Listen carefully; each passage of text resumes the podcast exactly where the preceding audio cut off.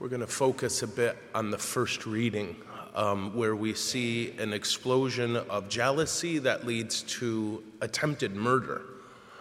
Um, I want to start off by telling one of my favorite uh, stories from the time my mom was sick and, and dying.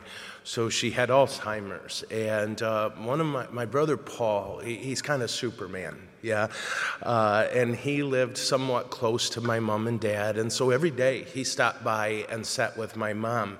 Now, she didn't knew, know who any of us were.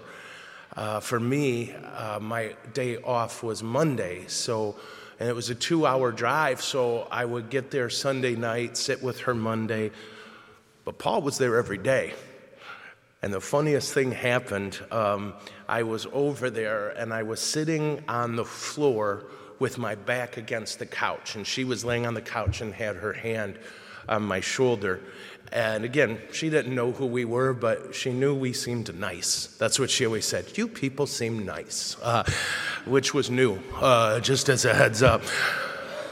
So my brother Paul walks in and my mom says to me, You, go away. He's here.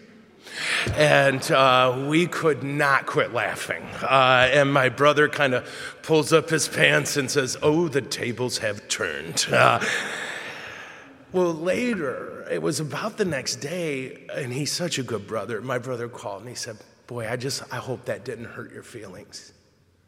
And I said, Paul, I don't think anything could have made me happier.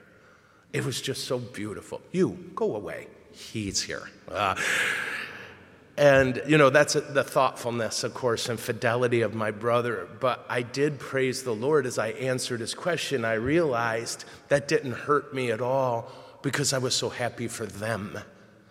Um, uh, as the youngest and the only priest, I don't want to brag, but I might have been the favorite. I'm just going to put that out there. Uh, but, you know, throughout uh, my life as a priest, one of the things I've noticed, and I think a lot of us do this, is instead of being happy for other people's joy or, I don't know, success or something, we take that as an opportunity to, well, what about me? Does, does this make sense? I remember at MSU, um, I stopped preaching about, I would stopped using examples from my family because it was the craziest phenomena. How many people would write me and say, Well, how nice for you. You had a perfect family. I didn't. I'm like, Hey, we were insane. Uh, we were not perfect. We were a wreck just like everyone else. Um, but there was a category of human that's incapable of going, Well, that's great for you. I'm so happy. And instead has to say, Well, what about me? Yeah? I think during that, it's a good time for us to look at that, huh?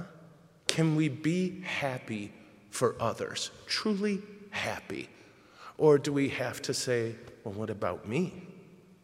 Can we just rejoice in other people's joy? I see it in weird ways sometimes, again, as a priest, you know, standing back there by the baptismal font with a guy who's about to walk up here and make a covenant with a young lady, right? Well, maybe not young, I don't know. Uh, make a covenant with a woman. And how many times uh, someone will come in and, and make a comment to him about, you don't know what you're getting into. And they, they think it's funny. Um, they can't just let him have his joy right? It, we we got to bring us into it. So I hope I'm making sense. I had a hard time articulating this this morning, um, and I blame the sinuses. But uh, today for Lent, can we ask Jesus to help get us out of the equation sometimes and just be happy for other people's happy, to rejoice in other people's joy, to celebrate with other people celebrating and not keep asking, What about me? Because here's the thing whatever gifts someone gets, whatever stuff they get, whatever, whatever, we all get the Eucharist. And it's not like anyone can beat that. And I think we forget how blessed we are when we're so busy fretting about how we perceive how blessed other people are. So, Jesus, heal our hearts. We're a wreck. And help us to truly find joy in others' joy and not make it all about us. Amen? Amen. Okay.